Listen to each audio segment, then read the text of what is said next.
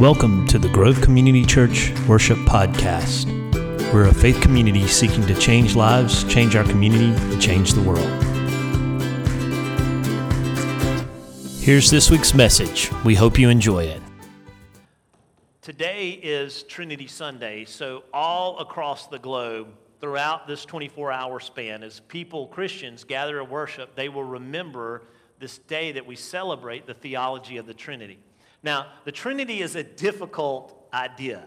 It's three in one. God is one Godhead, there's one being that is made up of three separate parts.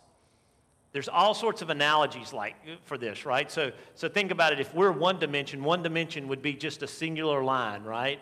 God's three dimensional. He's like the, the box that you draw on a piece of paper that has, you know, height, width, and, and depth. He's three dimensional, we're, we're a single dimension. That's one way to think about it. Another thing to think about is, is I've heard the analogy of an apple, right? An apple has three parts it has the core, it has the whatever the meat part, and then it has the skin. It's three distinct parts of an apple, but it's all one. And so those are simple ways to think about the Trinity this morning, but, but I'm going to dive a little bit deeper into, into what it means. The Trinity is um, is a personality, or it's a God made up of three personalities, three distinct, significant, very different parts. And each part has its uniqueness. Each part is its own thing, in its own being, but it's all part of the same being.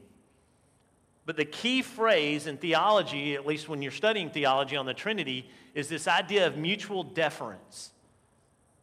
Does anybody know what deference means? The, the, the definition? That's a tough word, I know. That's not one you come across oftentimes.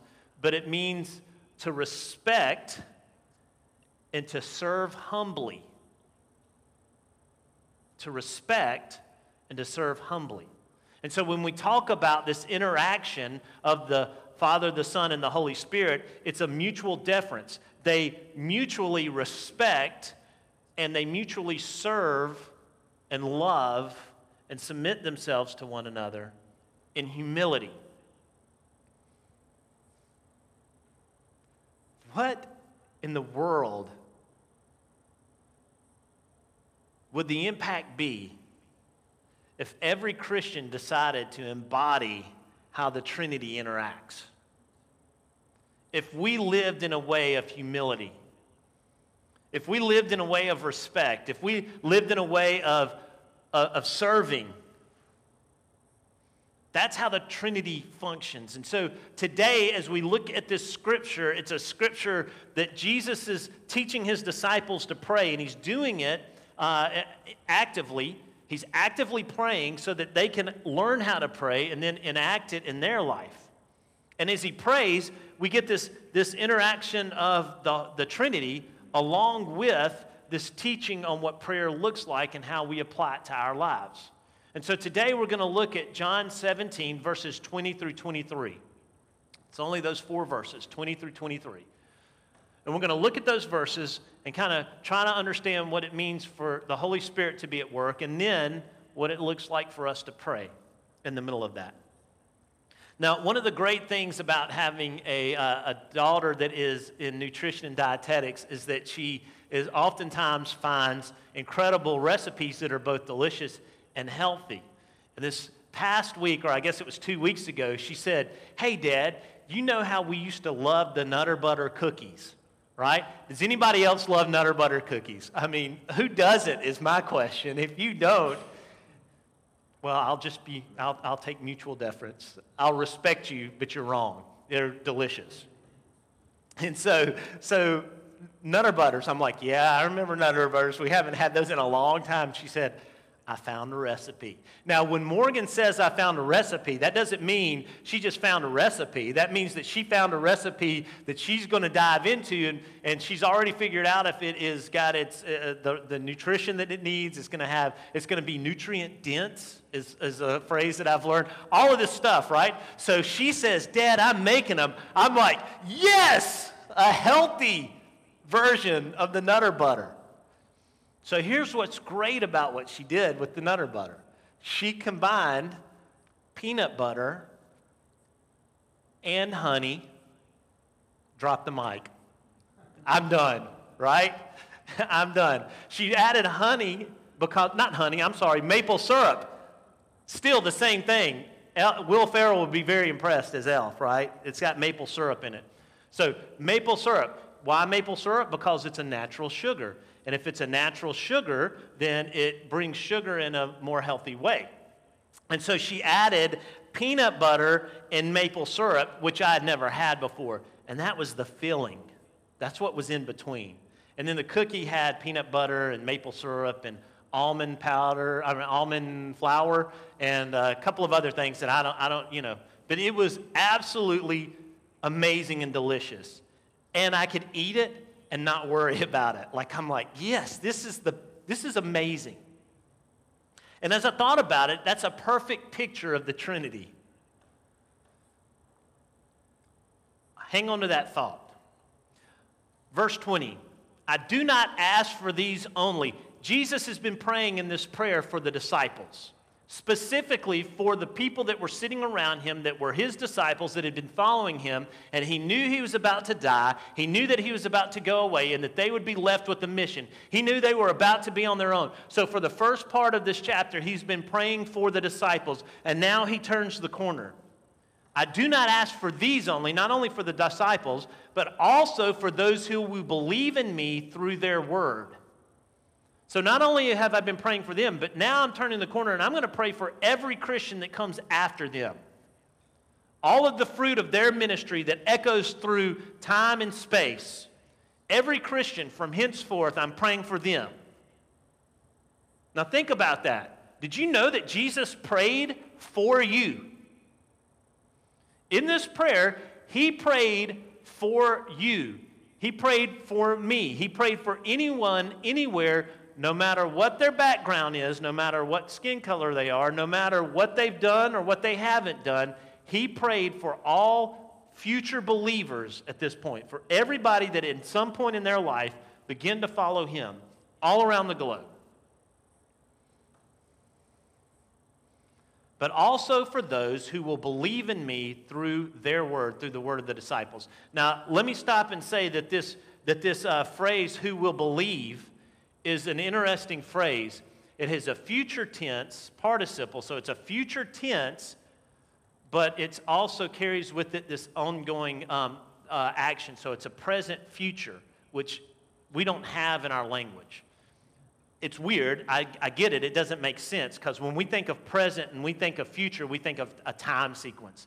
Not in their culture. Time wasn't linear. Their idea of time wasn't point A, point B. It wasn't linear. It was much more uh, organic and much more cyclical.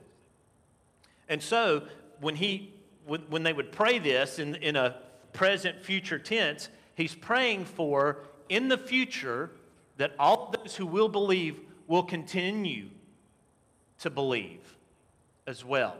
I know that doesn't make a whole lot of sense, but it's a powerful prayer. This isn't a one time prayer. He's not just praying, yeah, all those people in the future, be with them. He's saying, all those people in the future, continually be with them and work in what he's about to pray, work in them in unity. Make them one. Not just once, not just for one event, not for just one week, not just one day on Instagram where everybody posts the same thing, but once and for all, work in them. Does that make sense? All of those in the future, once and for all, work in them. And what is it he wants to happen? That they may all be one. One. Just as you, Father, are in me, and I in you. That they also may be in us, so that the world may believe you have sent me. Now that's very confusing, isn't it?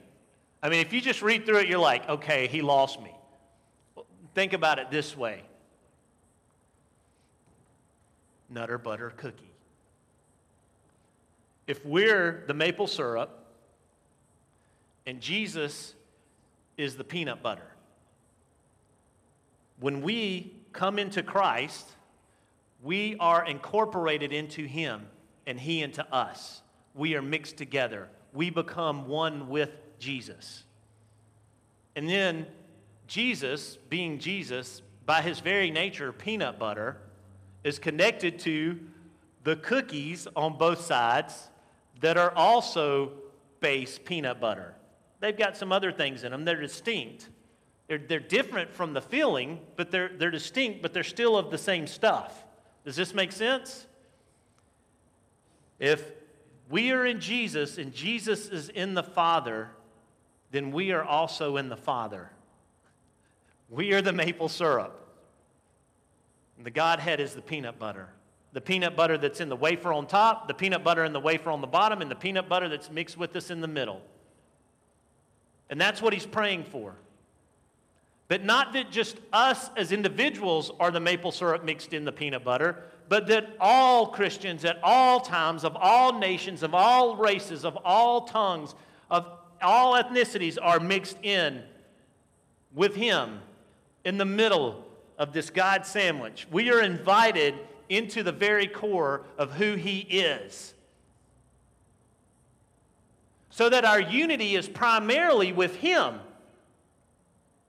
That we are primarily connected to the Son, and the Son is primarily connected to the Father and the Spirit, and we are sandwiched in with Him in all of this. We are all combined together. We're distinct, we're different, but we're all made one with Him. And He's praying that we would be the same way, that we would not only be connected with the Father, not only connected with the Son, not only connected with the Holy Spirit, but then because we're connected to them, we're connected with every other Christian of every other age, of every other place, of every other tongue, of, of every other race and ethnicity and background and everything. Guys, we are part of something much larger than us. And we're all connected and involved and enveloped by God. He's inviting us in. I've used this analogy before when C.S. Lewis talks about the Trinity. He talks about it's, it's like a dance, it's like a waltz. If you ever watch some of those old BBC shows, right? The shows that take place like back in the old days, they do these waltzes and you're constantly changing partners and you're going this way and that way and it's in and out and all of that and you're intermingling and the whole dance floor just kind of mixes together. It's kind of like, you know, I guess uh, square dancing, but in a different way.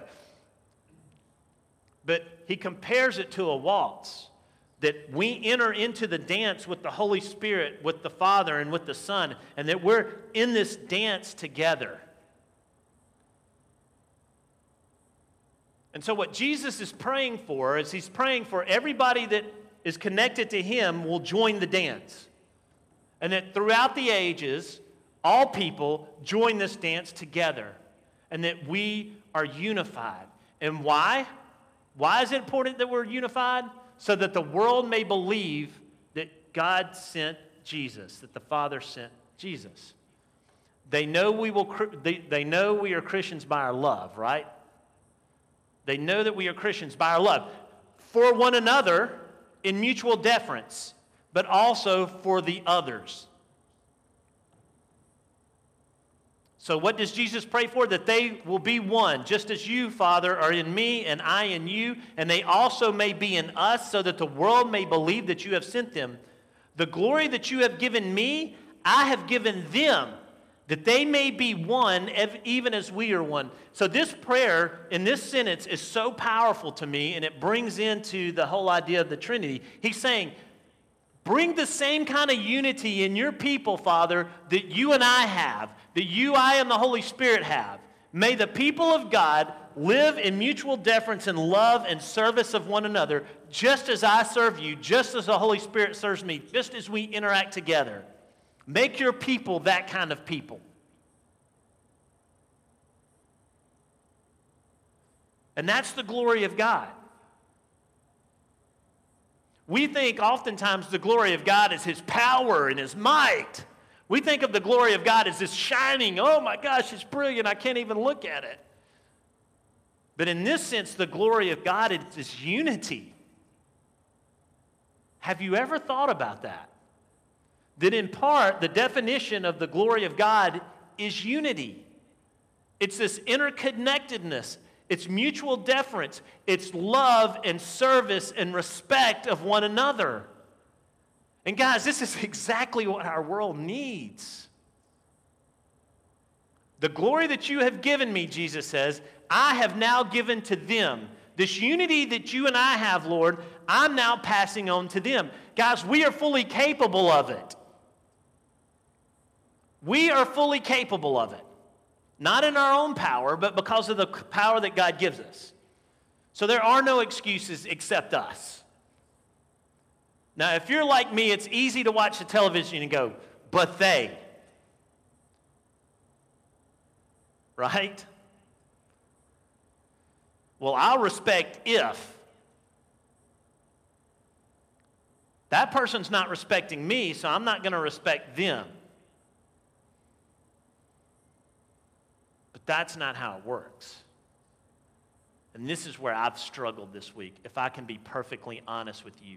This has been a struggle within me, knowing now the deficiency is in me.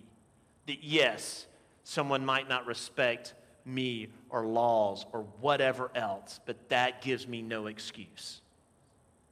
Because what I respect is not their actions, but them as a human being. Now, let me back up and say loving and serving and respecting doesn't mean you throw out boundaries. You get that? It means that there are boundaries. What would it be like as a principal if there were no boundaries in your school? Chaos, right? What would it be like in the parts department if there, if there were no boundaries? It would be, it'd be chaos in there. You would never be able to find anything. You would, I mean, it would just be utter chaos, right? We have to have boundaries, and that's a good thing. And if someone doesn't respect the boundaries, I'm not asking you to just go, oh, okay, oh, well, and throw up your hands. But what I am asking of all of us is that we check ourselves and we say, okay, yes, that's wrong, and yes, that person or those, whatever, needs punishment. And it needs to be met out with justice. But let's all be fair and just. And if we're going to be fair and just, it means mutual deference, that we love despite.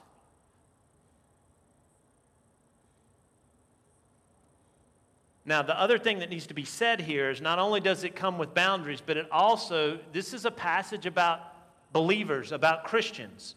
So, our primary concern for unity is within us, but the church itself is a witness to the world. If we get it right in the church, the world sees unity. If we get it right among other believers, the world sees grace. If we get it right, the world sees respect. So even if it changes no one else, God changed me. Even if it changes no one else, God change your people so that we can show what it looks like.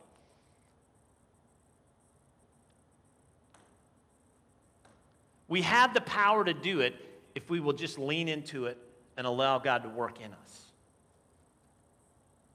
The glory that you have given me, I have given to them, that they may be one as we are one.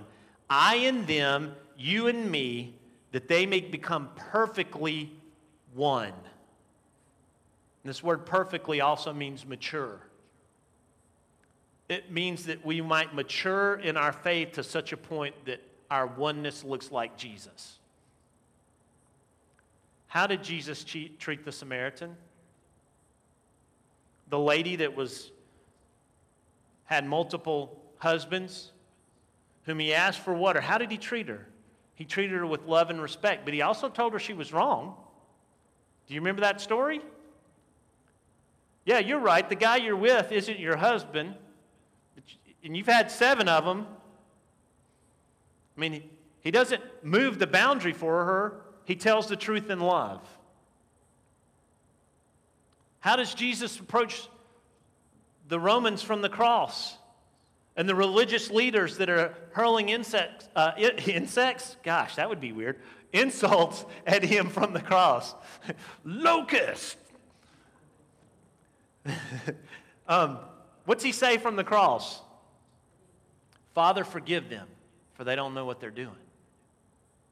Let Jesus be our guide because he is in us and we are in him so that the world might know.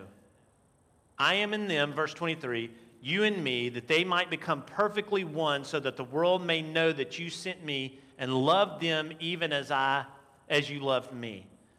God's love is demonstrated through oneness and unity. It's through mutual deference. It's when we love and respect and serve. Don't hold people accountable. How chaotic would it be as a CEO if you didn't hold people accountable? It would be chaos, wouldn't it? How, how, how would it look, Jeremy, if, if do you mind sharing what you share, if I share what you shared with me in the lobby about what happened to you this week? This week, one of his big one of his big vehicles, one of, it was a land earth mover. What was it? A big track hoe was vandalized and burned, completely destroyed. What would it be like if Jeremy said, "Oh well, someone destroyed my track hoe, that's it." I mean, no, he'll follow up with it. There's a boundary there, and if the person who did it gets caught, they need to be held accountable. So if there's, if there's something wrong, there needs to be justice. But we need to enact it in love and in truth so that the world may know who Jesus is. May we be like him.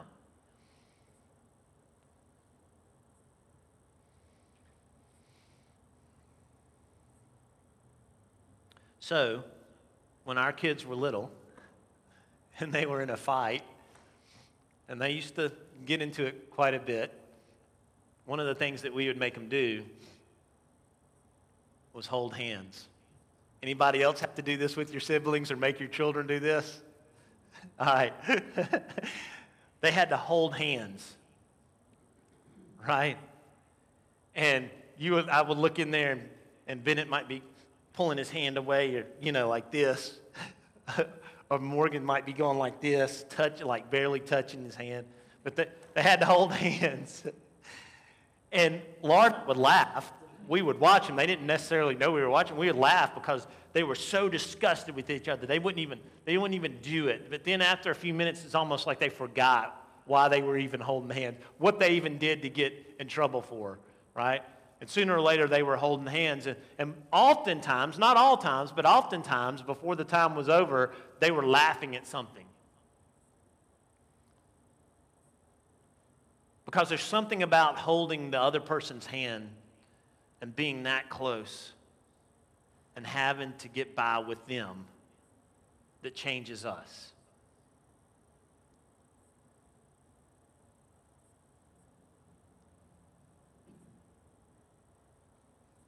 We are called to be a people who love, who serve, who interact with humility, even if the others don't. Whatever other there is in your life. And if we do that, what I found is that hearts begin to change our hearts begin to change.